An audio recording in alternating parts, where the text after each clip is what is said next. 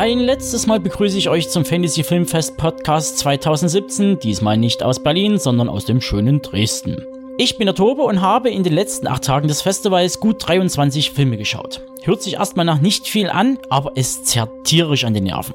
Drum möchte ich heute mit den letzten zwei Titeln des Freitags das Ganze hier beenden. Den Anfang macht Joe Lynchs Mayhem, der eine dieser Tage einfängt, die schon ganz bescheiden starten. Die Story.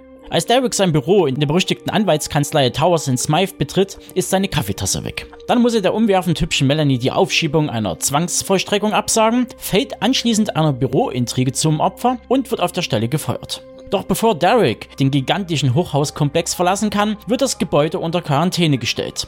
Grund ist der blutrünstige ID7-Virus, dessen Würde zu amoralischen, amoklaufenden Bestien werden. Derek und die ebenfalls gefangene Melanie sehen in dem immer bestialischeren Chaos ihre Chance, die Chefetage zu erreichen, die Zwangsverstreckung abzuwenden und den tyrannischen Oberboss ein für allemal in Stücke zu hacken. Nun denn, den Film hat keiner wirklich gebraucht. Warum? In den letzten Jahren, um genauer zu werden, fünf, wurden wir mit The Raid, Tread, High Rise und dem Belko-Experiment beschenkt. Ob man wollte oder nicht. Die Qualität der einzelnen Werke schwanken dabei von solide bis herausragend. Wie, wo, was, muss jeder für sich natürlich abstecken. Und nun kommt Joe Celarama Lynch. Und die Welt soll gefälligst den Atem anhalten und äh, tut es leider nicht. Man nehme eine, naja, Zombie-Apokalypse, ein Hochhaus, das es computerspielmäßig Level um Level zu erkämpfen gilt, eine dicke Portion Humor und reichlich Blut. Also Zutaten, die keinem mehr so richtig vom Hocker reißen und danach aussehen, als ob man das Belko-Experiment, zwar andere Prämisse, aber gleicher Aufbau, nur ohne Humor, schlichtweg kopiert. Weshalb es wahrscheinlich bis zum heutigen Tag keinen wirklichen Trailer zu Lynchs unmotivierten Bürosblätter gibt. Könnten doch die Konsumenten auch Parallelen zu The Raid oder Belko ziehen. Naja, ohne Frage. Habe ich ebenfalls hier und da auch mal kurz auflachen müssen, aber in der Gesamtbetrachtung wirkt der Film beliebig und lädt nicht gerade zur Zweit- oder Drittsichtung ein. Dafür gibt es eben andere Streifen. Was man aber positiv erwähnen sollte, ist die Leistung der beiden Hauptdarsteller. Zum einen Walking Dead-Ikone Stephen Yeun und im Besonderen Samara Weaving, die hier mit australischen Sprech und einer üppigen Dosis Humor eine echt gute Figur macht. Mayhem tut im Gänze niemanden wirklich weh und ist auch recht ansehnlich gestaltet, wenngleich man hier und da sieht, dass nicht gerade das dicke Budget vorhanden war. Jedoch ist der abgekupferte Plot, den man ohne große Mühe hätte auch durch Zombies, Schwerstkriminelle und Psychopathen ersetzen können, keine Meisterleistung, sondern eher ein auf Nummer sicher gehen seitens des Regisseurs und der Produzenten. Also der Unterhaltungswert für den Otto-Normalzuschauer liegt wahrscheinlich bei 100%, aber für eingefleischte Filmliebhaber liefert er zu wenig ab. Im Gegensatz zu Mayhem weiß aber My Friend Dharma von Mark Myers nach einer Graphic Novel von 2012 mit einer gekonnten Darbietung zu berühren. Für mich als ehemaligen Fan von True Crime Stories rund um Gacy, Holmes, Bundy und Co. war es erfrischend zu sehen, dass man nicht der bloßen Schaulust der Kinogänger nachgibt, sondern unaufgeregt auf einen Menschen blickt, der sich immer weiter von dieser Welt entfremdet, trotz steten Bemühens, aber am Ende seiner dunklen Triebe nachgibt. Zur Geschichte. Wir schreiben das Jahr 1978. Jeffrey Dahmer geht auf eine ganz normale Highschool im Nirgendwo von Ohio. Er ist ein blasser, schlachsiger Typ, dem Loser ins Gesicht geschrieben steht. Von seinen Mitschülern gehänselt, wird er zum Kassenclown und schart ein kleines, exzentrisches Grüppchen Bewunderer um sich, die seine Andersartigkeit feiern. Dass er zwischendrin gern allerhand Kleintiere tötet und sich mit Begeisterung der Erforschung ihres blutroten Innenlebens widmet, irritiert zwar auch die engsten Freunde, doch noch ahnt niemand, wozu Jeffrey wirklich imstande ist. Was ja so einfach nicht ganz stimmt. Die sogenannten engsten Freunde sind fasziniert bis zu dem Punkt, als sie einsehen, dass trotz der Einbeziehung damals in ihre Clique dieser sich wie ein Fremdkörper darin anfühlt. Man entfremdet sich von Dharma und geht getrennte Wege. Zudem reden wir hier vom letzten Jahr in der Highschool und danach sieht man sich ja eh nie wieder.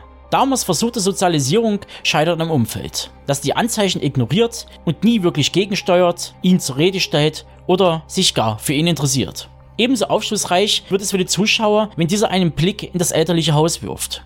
Die Kinder spielen darin eine untergeordnete Rolle. Die beiden Elternteile sind permanent in Konflikte verwickelt und tragen diese offen für alle Umstehende aus. Demütigung, Respektlosigkeit und Vorwürfe bilden das Fundament für die unterkühlte Kommunikation. In der Schule, wie daheim, ist Jeffrey Dahmer ein Niemand, ein Freak, den keiner mag. Und selbst ein gehauchtes Honey seitens der Mutter zu ihrem Sohn verkommt zur bloßen Phrase wie ein automatisiertes Hallo oder wie geht's. Jeder ist mit sich selbst beschäftigt und keiner bekommt mit, was sich da in Jeffrey anstaut. Die Faszination für die Körperwelt weicht schnell der Wut im Inneren. Wut auf alle und alles. Trotzdem schlummert der Wunsch von körperlicher Zuneigung in Jeff. Dass er sich nicht für das weibliche Geschlecht interessiert, ist dabei nur zweitrangig. Wichtig wird es nur an dem Punkt, als der Selbsthass und die Scham über die eigene sexuelle Ausrichtung das Morden anregt. Und den restlichen Werdegang kennt man ja. Wenn nicht, gebe ich noch einen ganz kurzen Einblick. Jeffrey Dahmers Mordserie wurde am 22. Juli 1991 aufgedeckt. Polizeibeamte durchsuchten seine Wohnung in Milwaukee, nachdem ein vermeintliches Opfer fliehen konnte und ihn anzeigte. Beweise fand man genug. Bei der Durchsuchung der Wohnung wurde ein menschlicher Kopf im Kühlschrank, abgehackte Hände in einem Kochtopf, drei Köpfe in einer Gefriertruhe und fünf Totenschädel in einem Regal gefunden. Weiterhin fand man ein Fass, welches mit Chemikalien gefüllt war und die Reste von drei Körpern barg. Damals Sammelleidenschaft rührte daher, dass er aus den gesammelten und konservierten Knochen und Schädeln einen Schrein bauen wollte.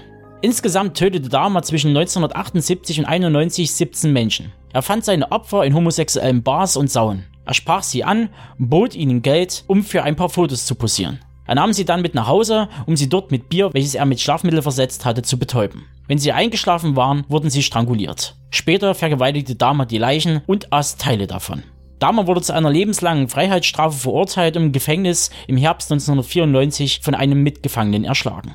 Und mehr gibt es, glaube ich, nicht darüber zu sagen. Vielleicht noch, dass Mark Myers ein paar bekannte Gesichter für dieses Projekt gewinnen konnte. Zum ersten natürlich Ross Lynch, der als Jeffrey Dahmer endgültig seine Disney-Vergangenheit ad acta legen möchte. Des Weiteren Alex Wolf, aka Dahmers Freund Dürf, sprich der Autor dieser Geschichte. Wolf werden einige vielleicht auch aus Peter Burks Drama Boston her kennen. Des Weiteren Anne Heche als damals exzentrische Hippie-Mutter Joyce, Donny Pasco, Weg the Dog, kurzum, die Liste ist sehr lang. Und zu guter Letzt Jeffs Vater Lionel, verkörpert von Dallas Roberts, der bislang eher mit Nebenrollen glänzte, hier aber seine Arbeit mehr als gut machte. Unter anderem spielte er im vorhin erwähnten Mayhem die Rolle des Personalchefs, durfte im Cash-Biopic Walk the Line, den Gründer der Plattenfirma Sun Records, und in The Walking Dead die rechte Hand des Governors Milton Mehmet Meme. Man hört, der Cast kann sich sehen lassen. Und damit würde ich so langsam zu meinem Fazit übergehen. Für My Friend Dama spreche ich eine glatte Empfehlung aus. Wenngleich ich mir wünschte, dass Myers das Konzept weiterverfolgt und bestimmte Phasen Damas fürs Publikum visualisiert. Zum anderen freut es mich, dass sich Myers gegen die Schaulust entschied und dem Zuschauer keinen Event wie den ersten Mord an Stephen Hicks im Sommer 1978 liefert. Wie gesagt, ganz großes Kino. Und nun komme ich zu meinem kurzen Festival-Fazit. Das Fantasy Filmfest 2017 bot dem interessierten Filmfan knapp über 50 Werke, die mal mehr, mal weniger aktuell bzw. während der Tage ihre Premiere feierten. Sei es international wie It, ja, wir konnten It sogar vor dem amerikanischen Publikum sehen, oder als Deutschlandpremiere wie bei The Strange Ones oder dem deutschen Genrebeitrag Schneeflöckchen. Was besonders ins Auge fiel, ist, dass der Fokus dieses Jahr auf den Jungdarstellern lag und den damit einhergehenden Coming-of-Age-Dramen mit fantastischer oder dunkler Ausrichtung. Das Fantasy Filmfest bietet ja nach wie vor einen tollen aktuellen Einblick in das weit gefächerte Genre-Kino. Vieles sieht man hier weit vor einer regulären Kino- und Home-Entertainment-Auswertung oder überhaupt einmalig. Denn immer noch bekommen einige Werke kein Release geschenkt, da entweder die angeschnittenen Themen nicht zu dem Verleiher passen oder selbige schlechte Konditionen bieten.